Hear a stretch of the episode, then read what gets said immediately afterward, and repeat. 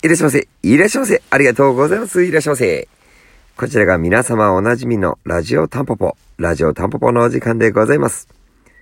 この番組はパチンコ好きが転じてパチンコ業界に飛び込み、日々奮闘している私、狭間が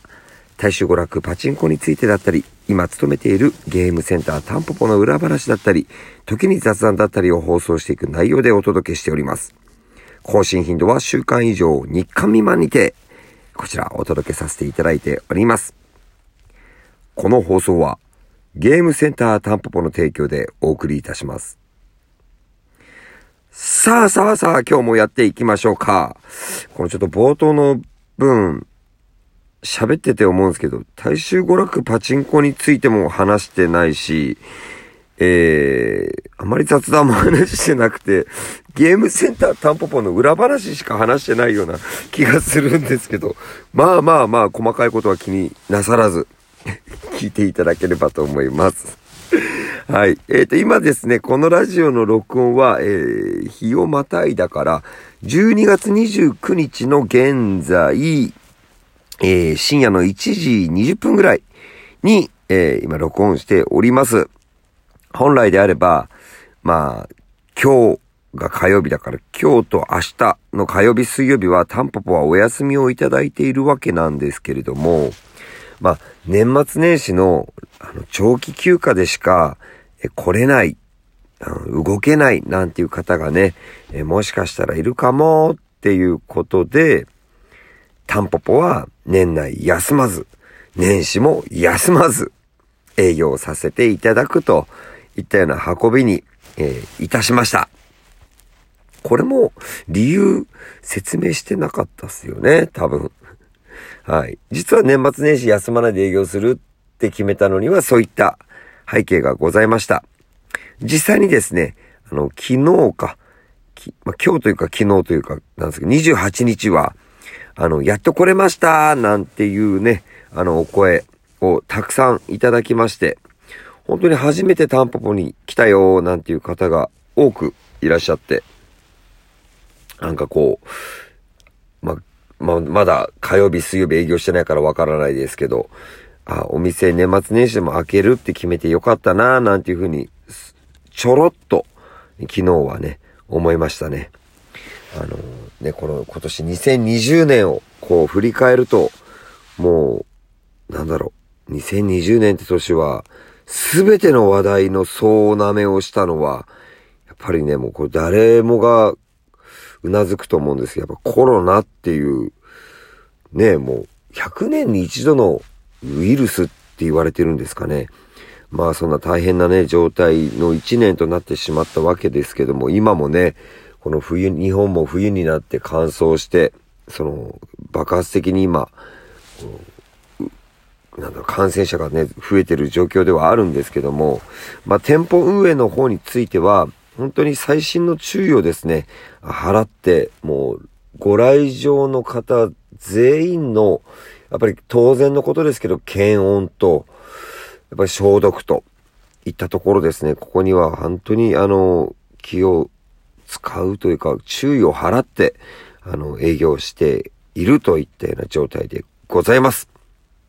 まあ、なんだろうな、そのコロナに怯えて家から出ないっていうのも一つ選択肢だとも思いますし、まあコロナにならないようにできる限り、えー、それぞれが気をつけて、えー、今までのような生活というか、まあ、少し気を紛らすっていうこともね、えー、自分は生きていく上で必要なのかななんていうふうに思っている人間なんで、まあ、ね、そういったちょっとこう遊びというかエンタメというかの場所っていうのはなくなってほしくないなとは思ってるんですけどもね。はい。なんかすげえ真面目なところから入っちゃったな。はい。まあ今日はね、閉店後に、あの、ちょっと具合が悪くなって機械をメンテナンスしたり、え清掃したりして、まあちょっと試し打ちとかもできて、改めてね、役物や玉の動きを見てて、まあ、本当によくできてるな、昔の台は、なんていうふうに思ったりしたんですけど、先週導入されました、えー、スタジアム、スーパービンゴサメザンスも、おかげさまで大好評、絶賛稼働中でございますんで、あの、今日なんかも、やっぱこの、スタジアムかな生まれて初めて打ち目にした代なんですよ、なんて声をいただけたり、まあ、ほっこりにっこりして、あの、日々を過ごさせていただいております。また冒頭の話が長くなってしまいましたね。はい。そんなところで今日の本題入っていきたいと思います。えー、実はですね、先日、スペースファンタジーさんから、あの、お便りで、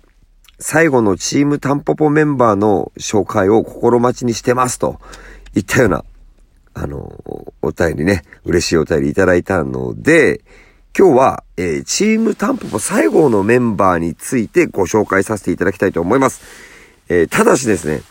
えー、この方、全くもってパチンコをやったことがない人なので、あの、あまりパチンコに絡んだようなお話全くできないので、あの、その点だけあらかじめご了承いただけたらと思います。はい。えー、店舗にね、来てくださった方は見たことがある方もいらっしゃると思うんですけども、えー、基本的には受付業務をやってくれてて、えー、たまにいる女性、あの人です。ニックネームはないので、そうだなあの、これはもう、チームタンポポ内で本当にそうやって呼んでるんですけど、パティシエさんと呼びましょう。はい。まず、パティシエさんと、狭間は、あの、お客様からですね、あの、奥さんって言われるんですけど、奥さんではありませんので、たまにね、誤解されてそういったことをおっしゃる方いらっしゃるんですけど、その点はね、あの、先にお伝えさせていただきます。パティシエさんは狭間の奥さんではございません。はい。でじゃあ最初にもですね、まあ、狭間とパティシエさんのえ出会いというかところからお伝えしますと、ちょっとどんどんパチンコ関係ない話になってきますけど、今から20年前ぐらい、まだ狭間おじさんが、え青年だった頃、実は最初に社会人になるときに僕は料理の道を進もうとしてたんですよ、当時。パチンコ協会に飛び込む前、大学生4年生の頃の話です。で、その時に、あの、飲食店でパティシエさんとは知り合いまして、まあね、まあ20年来繋がってる関係性っていうのはなかなかね、腐れ縁ってやつだと思うんですけど、まあその後ね、さっそと私は料理の道を諦め、パチンコ協会に飛び込むわけですけども、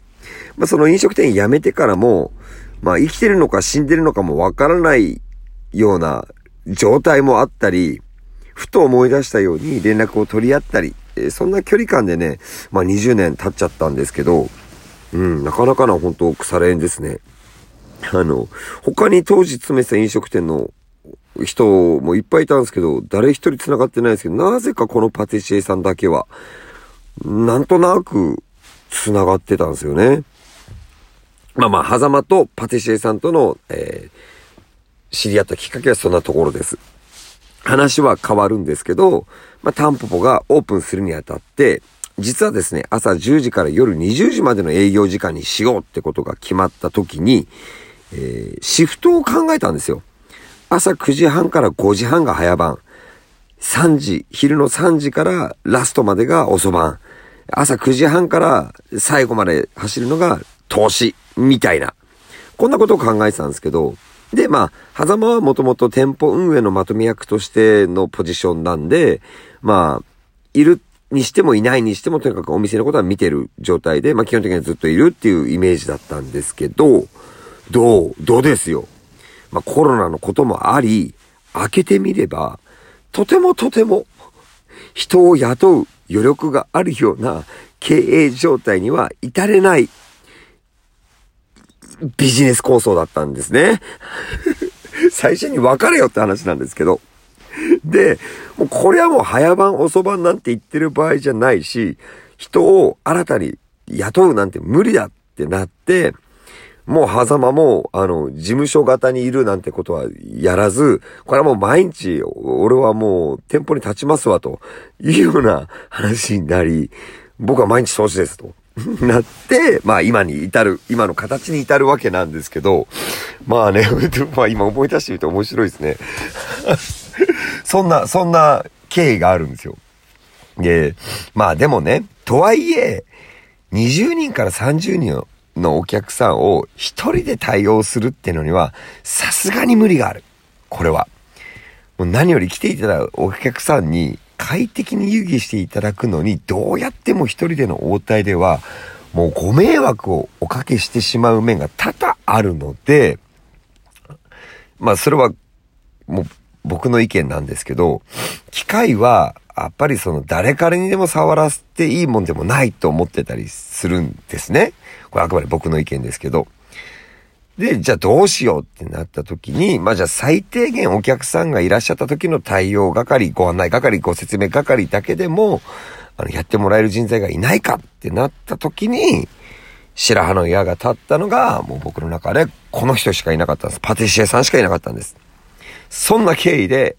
あの、パティシエさんには今、タンポポの手伝いをしてもらっているといった状況です。まあ、彼女も、実はもうその名前の通り、えー、紆余曲折あって独立して夢であったパティシエになってわずか1年ぐらいの出来事だったんですけど、まあね、自分のこともあるだろうに、あの、うまく段取り作って、タンポポの手伝いを、あの、二つ返事してくれてると、そんなような人です。まあ、狭間はですね、親瓶、ヒゲさん、ラグーンさん、猫店長と同じぐらいに足を向けて寝れない存在だと思っておりますんで、チームタンポポ最後のメンバーとして、えー、今回ご紹介させていただきました。まあ、彼女の方もなんか色々と、あの、アイディア出してくれて、ちょっとお正月元旦には何かしらちょっと一口食べられるようなお菓子を用意してくれるみたいなんで、ぜひ食べた方は、えー、本人に率直な意見、感想を伝えてあげてくれたらなと思っております。えー、そんな感じに今日はチームタンポポ最後のメンバー、パティシエさんについてお話しさせていただきました。今回も最終最後までのお付き合い、誠にありがとうございました。ありがとうございました。もうちょっと優しくしてあげないといけないなと思います。